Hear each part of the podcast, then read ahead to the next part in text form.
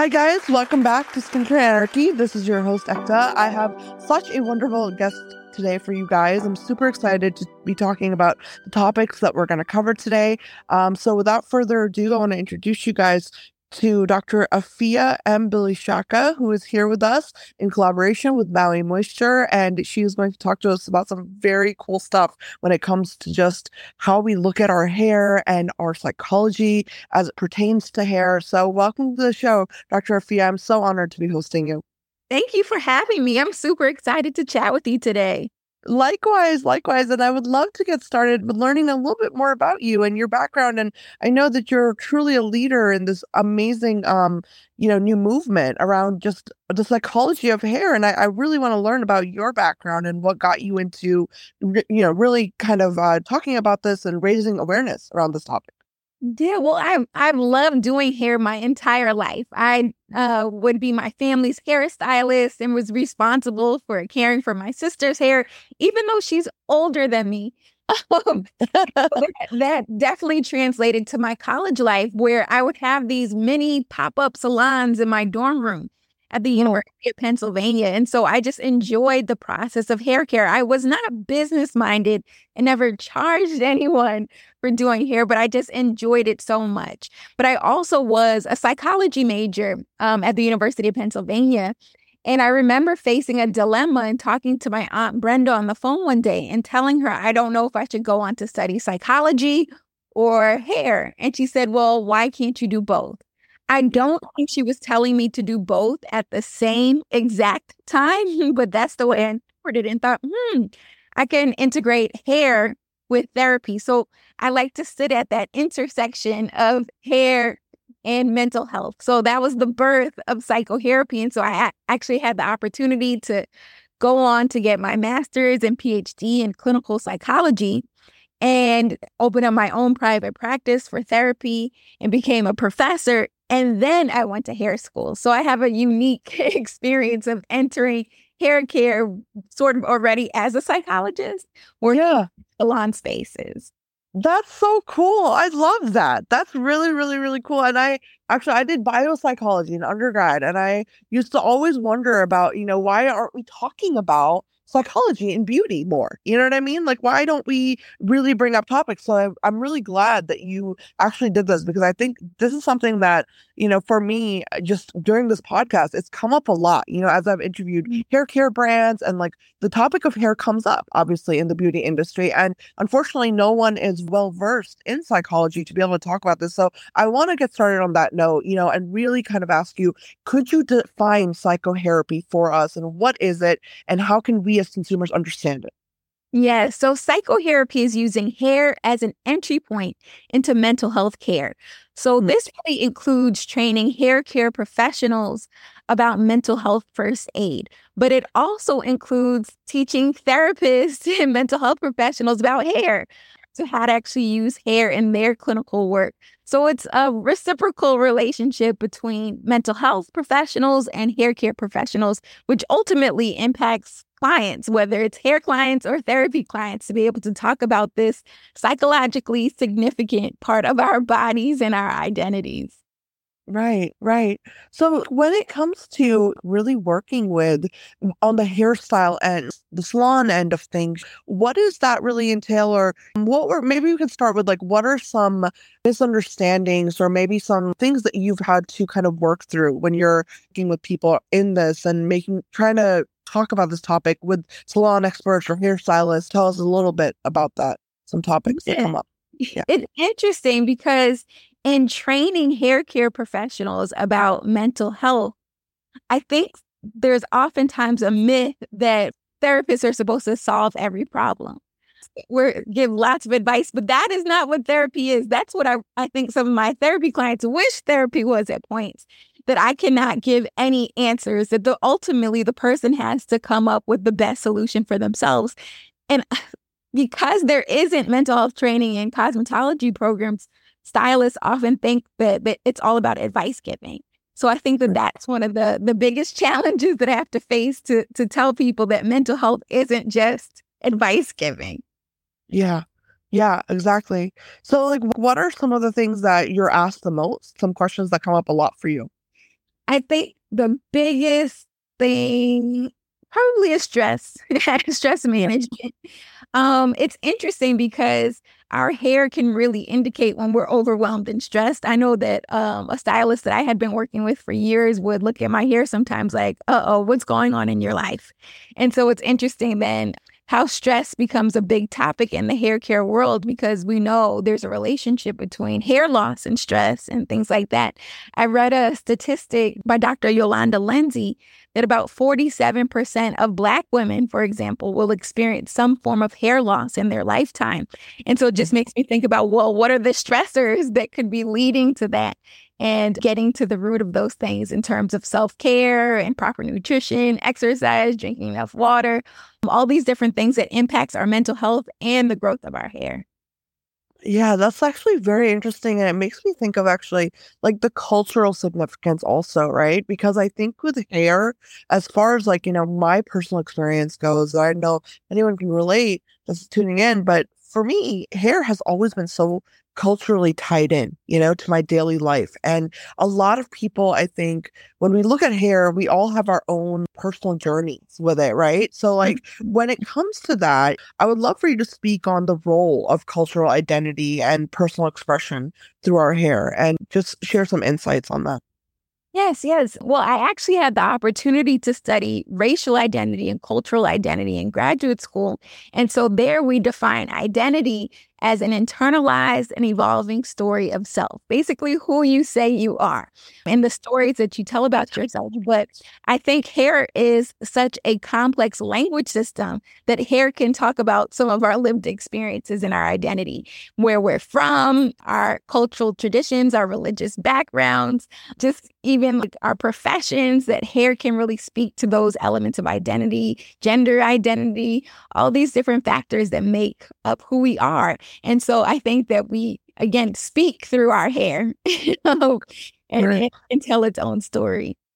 Absolutely. Yeah, absolutely. I completely resonate with that, actually. Yeah, especially with like racial identity. Definitely. You know, I think for me, for a long time, and a lot of my friends I know and colleagues have actually had this experience as well. It's like I am Indian, you know, my heritage. And so my hair, I've always had such crazy comments. You know, people always have crazy comments. Oh, well, you know, your hair is either not straight enough or it's too straight or it's curly. Like, it's like they have these like preconceived notions of what different ethnicities, like what your hair should be like, you know? And it's just, it's crazy when we think about that. But I think we all walk around with this predisposed idea of what we think someone should look like, you know, with their hair. I feel like that always, you know, imprints onto our own view of ourselves when we're like looking at our hair and playing with it and trying to figure out what's going to look good on me. Like, I'll tell you, for example, you know, I know a lot of us are seeing, you know, the Hailey Bieber bob is going around right now, right? Everyone wants that fun, short hairstyle.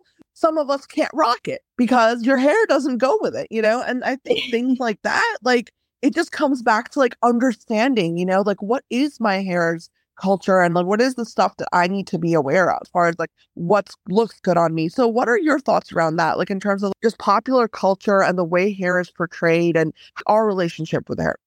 Yes. It's making me think about a term one of my research students developed called unrealistic advertised norms. So unrealistic advertised norms. And this concept that the media really can influence what we see as hair trends, but sometimes our hair can't do those hair trends in terms of that it's, you know, this is beautiful and this is attractive and this is what you should want. But our hair can sometimes reject it. There's also a term by Dr. Evelyn Winfield Thomas. She's a psychologist and she has created the term hair stress. That basically we have physical and psychological consequences when we force our hair to do things that it doesn't want to do. Whether it's a certain color or a certain style, your hair will get upset and leave you even at points, or you'll feel really stressed about it. So it makes me think about, again, that sometimes there is this ideal of beauty, and I'll even say sometimes a white ideal of beauty about how hair is supposed to be long and straight or even blonde. But when your hair isn't long, straight, or blonde, there can be some cognitive dissonance if you think that that's that standard of beauty. And so a big piece of what psychotherapy does is to teach people how to honor the hair that grows naturally out of their heads, which the fact that that has to even happen is a bit disappointing that I have to teach that. But, you know, how society really shapes us with conditioning us to see something as beautiful or something as unattractive. Exactly. Yeah, exactly. And I, you know, it's so interesting what you said. I completely agree with you that it's kind of crazy that we have to like teach this, but you're so right. I mean, I think that just by living, you know, we are just trained to fall into like boxes, and then learning to come out of that box and understand like individualism is, especially with hair, right? Like understanding yourself as an individual, understanding your hair's type, what it requires, what it, you know, all of those things, it's a whole journey. And so I always wonder, you know, when it comes to like the salon side of things, you know, when you go to your hairstylist and you show them that photo, right, of like, this is the kind of hairstyle I want, like what goes through their mind when they're looking at your hair and thinking, can I really create this, you know, with this type of hair? So I want you to speak a little bit towards our salon specialists that might be listening, and, you know, what can they really take away here that could really help them with their skills and then as they're working with their clients, you know, in this realm? Yeah, I think the number one skill that hair care professionals should have is to be a great listener. Sometimes I think, again, even for me, learning to be a therapist, I struggled in learning how to listen. It was a hard skill. And so there's something called active listening that I teach that includes summarizing, paraphrasing, understanding body language, sitting with silence, and creating ultimately a shared understanding. I think that that's the point of good communication, to create a shared understanding. And so it can be quite healing when your client feels fully understood and heard, whether it is from showing an Instagram post of a particular hairstyle and having a conversation around it and maybe saying this can't happen, but also understanding their why. Why do they want to look, you know, have this certain look, or what experiences have they had in the past? What are they anticipating coming up? But really being able to actively listen and engage with clients, even outside of the creative aspects of doing hair. Yes, I love that. I love that you said listening. I mean, I think that we can all take a page from that book, is that just being able to listen more. Yeah. I mean, I agree with you. You know, I'm not going to lie. I've had moments, you know, in the chair where I do show pictures and I'm like, and my stylist has been, you know, I remember very distinctly a few years ago, I had a really great stylist who was very much like, Ekta, you're being unrealistic. You know, like this will never work with your hair type. And it did for me as a person that was, you know, the consumer. Took a minute for me to digest that, you know, like, oh, wow, okay, let me rethink this, because I can't go to my stylist with just a bunch of pictures of blonde haired, you know, haircuts and expect that to look normal. I mean, and I think for me, as like, especially as a woman of color, it took me a minute to be like, oh, wow, it feels like a limitation almost. You know what I mean? Like it felt like I was hitting a wall, but really it's more, I mean, now that I think about it, you know, years later, it's more like, no, it was just me trying to discover what is best for my hair type. What are the things that I can do with it and what works for me? So I think there's a lot there that can be kind of unpackaged. Kind of the layers need to be sorted through, you know, whether you're a salon expert or you're a personal, just a consumer, you know, think about that a little bit. So it's very interesting. I would love to hear about your collaboration, though, with Maui Moisture. I'm a huge fan of the brand and, you know, I really love their products. So could you tell us a little bit about your work with them? Wow. Well, my relationship with Maui Moisture was a complete dream come true. So they reached out to me. I've never pitched anything, but they reached out to me and recognized the work that I was doing with hair care professionals and said they wanted to support my effort to train more hair care professionals in mental health first aid. I was extremely surprised because I'm a psychologist and usually we're not front and center in any public movements or things like that. So I was surprised that I could be found. And then when I was having a conversation and they disclosed that they would be donating 6 figures to psychotherapy, I cried. Just the idea of having this, the funding to be able to reach a broader audience, or having the opportunities to speak on podcasts or be interviewed for articles where I didn't have that reach by any means. And so for this company to recognize me and my work and to support it, it has been so beautiful. So I'm so grateful for the opportunity to collaborate this year.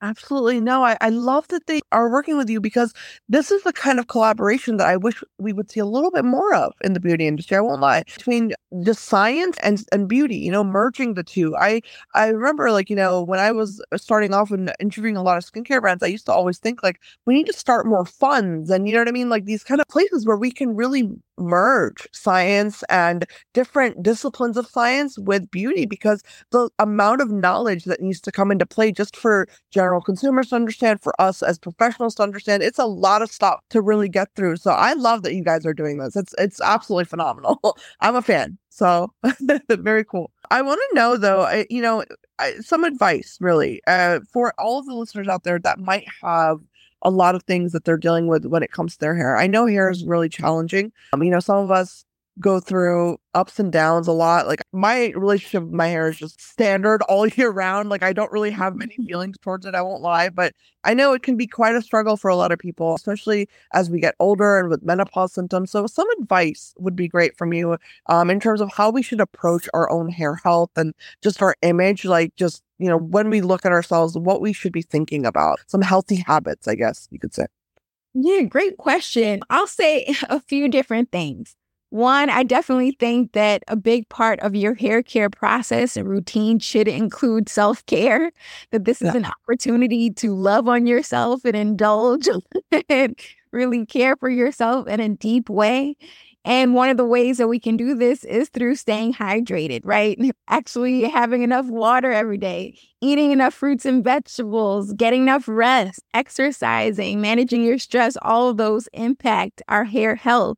And also to do some self-study. I know you were talking earlier about the importance of really understanding what your hair does and who your hair is, to be able to have the opportunity to understand your hair porosity. How does your hair interact with water, and how does that change depending on what you've been doing in your life or how you've been styling your hair, right? In terms of even thinking about how porosity possibly could change depending on certain behaviors, or to understand your hair type, to understand the curl pattern or the waves, understanding how your hair interacts with foams, with gels, with oils, with leave-in conditioners, and to experiment. Use your hair as an opportunity to experiment with creativity, try new things, and expect your hair to change, right? Our hair doesn't stay exactly the same throughout our lives, whether it's graying, which is something I'm navigating now that I've hit the 40s club. Why do my gray hairs curl a different way? Or is it too soon to dye it? Or am I going to dye it? Or should I use henna? But in terms of really even exploring, doing research, going on YouTube or Instagram and looking for people who have similar hair to you and see how they care for it or the styles that they create, so that it's such an opportunity to spend time with yourself. Our hair is the most easily manipulated part of our bodies, right? We can't change our weight day to day. We can't change our facial features day to day, but it is actually possible to change your hairstyle and how much it actually changes the way that you look, the shape of your face, or things like that. And so it can grow back even if you cut it. And so to think about ways that you can express yourself and enjoy your hair care process. I love that. That is so, I agree. And I think that's amazing. And those are truly fundamentals, because I don't think, you're right. We don't really think about that. You made a great point about, you can change your hair every day, and it really does change your whole look, how you perceive yourself. That's very, very true. And, that really actually makes me think about kids a lot when I think of hair, because I feel like when children are growing up, like, they go through a process, right, of like understanding and you must know this much more than me, but when you're discovering, like, do I have curly hair, straight hair? What is my hair type? I would just love to get some advice from you for parents out there, just in terms of like how to talk to your kids a little bit about this journey of like discovering your hair, understanding your hair, maybe some tips on like what they could do to make sure that, children are developing a really, healthy relationship with their hair rather than the other way around. Yes. Well, I have a research mentor named Dr. Marva Lewis. She's a professor at Tulane University in New Orleans, and she has a whole research lab dedicated to the concept of talk, touch, and listen. It is a hair combing intervention between parents and children to build emotional bonds and attachment. And so she studied thousands of parent-child interactions during the hair combing process and recognized that there is a certain way to have conversations, even if it is a toddler, or a certain way to touch the child's head so it's not too much pulling or tension, or to be mindful if a child is tender-headed, right? But even to think about the words that can be said during the hair care process, and again, how they're comforted if there's any pain or anything like that during the process, but how to really listen to your child's needs. And so she says it's just such a beautiful opportunity on a daily basis for parents to understand and honor their children and include them in the process. So something as simple as what my mom used to do with me when I was 6 years old, I can remember starting this process. She would ask how many braids I wanted in my hair. So she included me in the decision-making process, and I'm the youngest of four children. And so this was a special one-on-one time where my mom paid exclusive attention to me in the way that I got to make a choice. Sometimes I say 3 braids, sometimes I say 7 or 8. And she would have to create these patterns of braids on my head that I would look forward to each time she would style my hair. So I think just even that investment of time during the hair care process, not to rush it, but to have conversations and tell the children they're beautiful, or their hair's so healthy, or they're really thoughtful and you're proud of them, and using this time to have these conversations one-on-one with kids can have a huge impact then on how they feel about their hair. I love that. That's so cool. And I agree with you. I think that's, and also it gives you time to spend some more time with your kids in a meaningful way. That's really cool.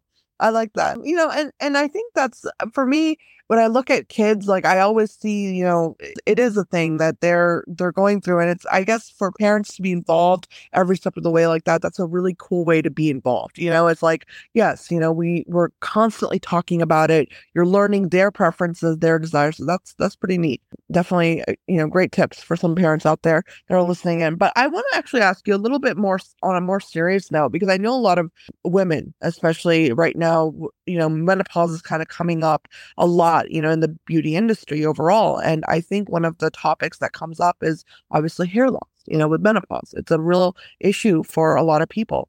And when I think about that, right, and I think about that, the feeling one must have when you're losing hair. I mean, I went through this myself. I haven't hit that age range for menopause yet, but I suffered with hypothyroidism for a long time. And I remember losing like chunks of my hair, you know, and it was like scary, very scary, you know, and when you go through that, it's a very interesting feeling, and in the sense of like, it's grief, but it's also like, how do I fix this? You know, so like, I would love for you to tell us a little bit about that. If you've ever worked with maybe clients before or patients before that are going through something like that, and maybe some like coping strategies or any advice you might have for someone that is experiencing hair loss. Yes. I've had the opportunity to facilitate a few hair loss support groups. And so I recognize that the hair loss process oftentimes reflects that same grief process that people go through as if someone died, right? So Kubler-Ross's model has some relevance in terms of that initial shock or denial. There could be anger, there could be bargaining, there could be sadness and depression, even some guilt, but also it ultimately can arrive to that acceptance piece, and how going through the emotional experience is important for your mind to heal itself. Sometimes if we don't feel all the feelings that we're sort of repressing or not fully giving this loss enough attention to make sense of it. A big thing that I think too is that, how do we make meaning of the loss? Do we see it just as, you know, exclusively health, or is it something with our identity? Also, to be able to prepare for the differences. A big thing that happens with hair loss is that people tend to socially isolate, that they feel even paranoid or have some social anxiety because of the hair loss. Will people notice? But it's interesting, because one of the best ways to deal with that anxiety or shame that people might initially experience with the hair loss is to talk about it, which is the irony. Like, I don't know if people follow Brene Brown, who's a shame researcher.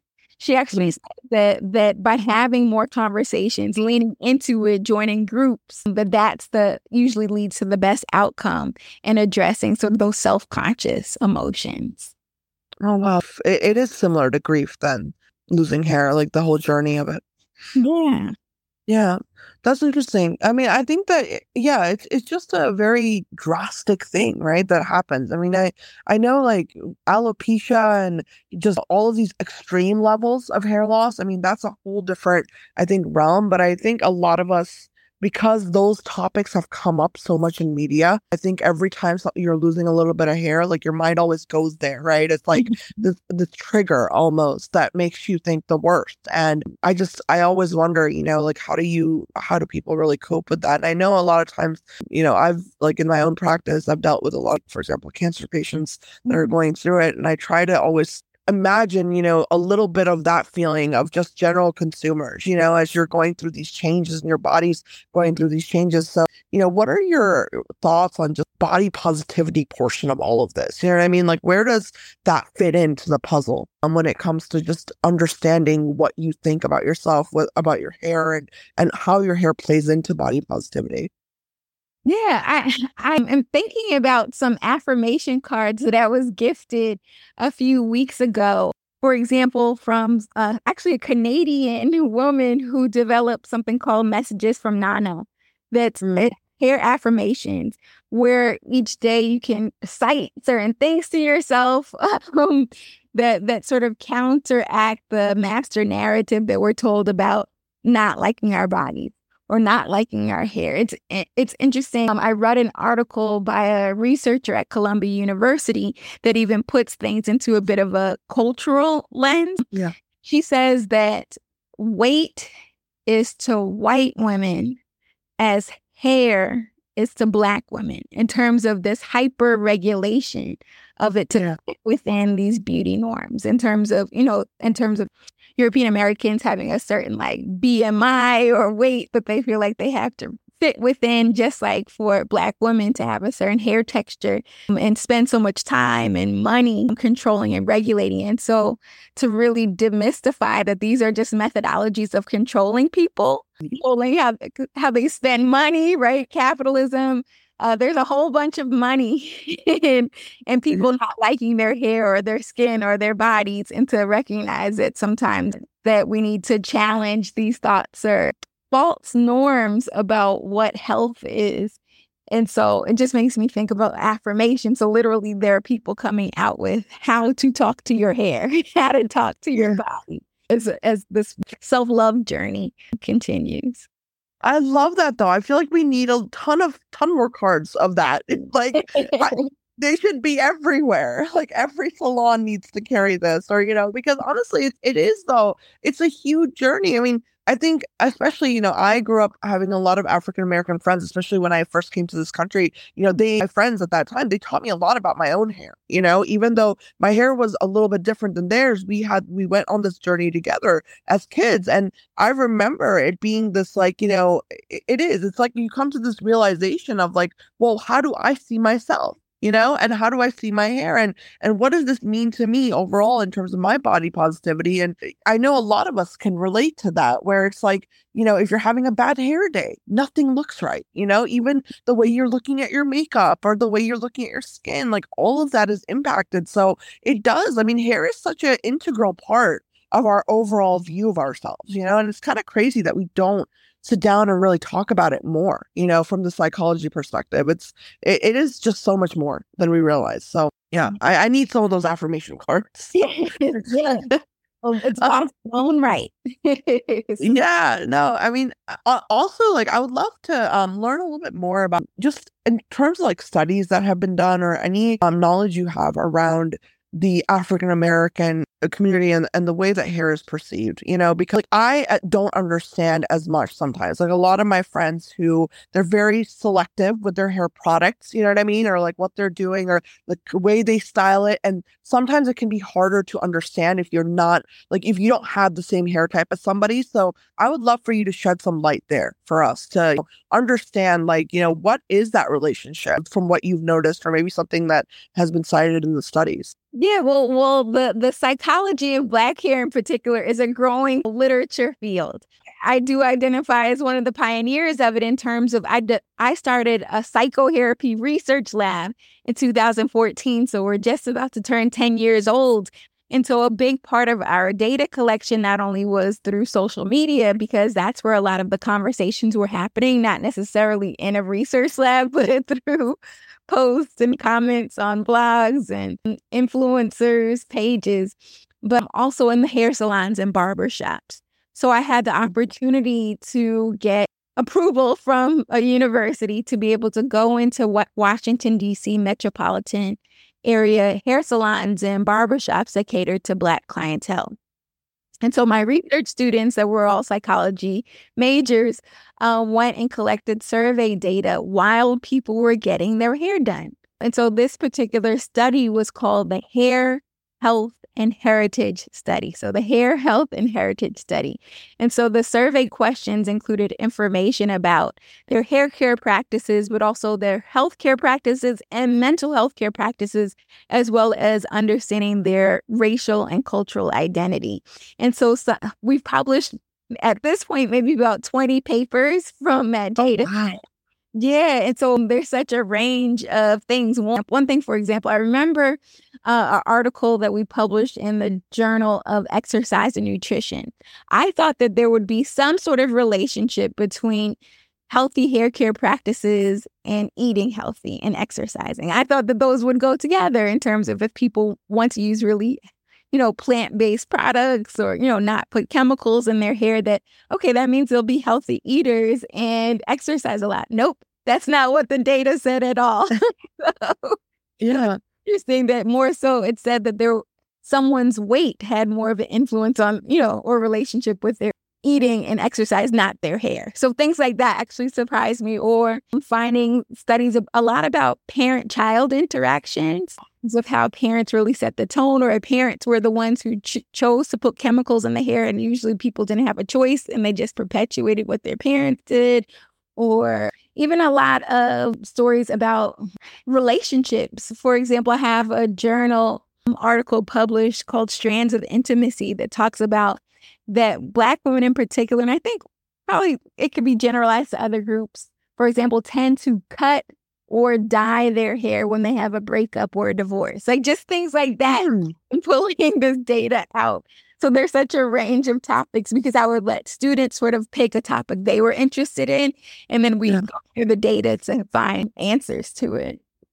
That's so cool. And that's so neat that it's emerging as like an actual field, on itself. It should be. It should have been a long time ago. That's really, really cool to hear that, because it's a very complicated journey. I mean, just being, outside looking in, I know it's a very complicated relationship. And, whatever any of my friends that, have their own journeys, I'm always just sitting there listening like, yes, tell me more, because I learned so much from them because they've had this, relationship with their hair, and they've gone through all of these different things that I've never been through with my hair. So it's interesting, definitely an interesting field. But I want to actually ask you, in terms of just expanding awareness, right, for just the general population out there when it comes to psychotherapy and anything that's related to just that, psychological connection we have with our hair. What are just just words of wisdom, any advice you can give us, that things that we can practice every day, or whatever you might think is important for us to understand as consumers, that you could share? Yeah, I would like to shine a light on hair rituals. A ritual is how you prepare your mind, body, and spirit to receive something. And so I'm mindful that we have routines, but even incorporating rituals. How do we initiate and even close out this process? So I like to study, for example, a lot of traditional African hair rituals, from naming ceremonies at birth to adolescent rites of passage to marriages, even death rituals, that all are inclusive of hair. And so I like to direct us towards even understanding history and culture as we develop really self-affirming hair rituals too. And even how that looks in the salon space versus at home, but actually coming up with a particular order that feels good to you, that this is an opportunity for you to, again, love on yourself. And whether it's you have certain essential oils and a diffuser, or whether it's you listen to certain music that makes you feel really great, or just even mirror work, to think about how you talk to yourself, or say affirmations again during that process, but really coming up with rituals, again, whether a professional or a client or customer, that makes you feel like you're receiving something. I love that. I love that it's really about self-care then, having that self-care ritual.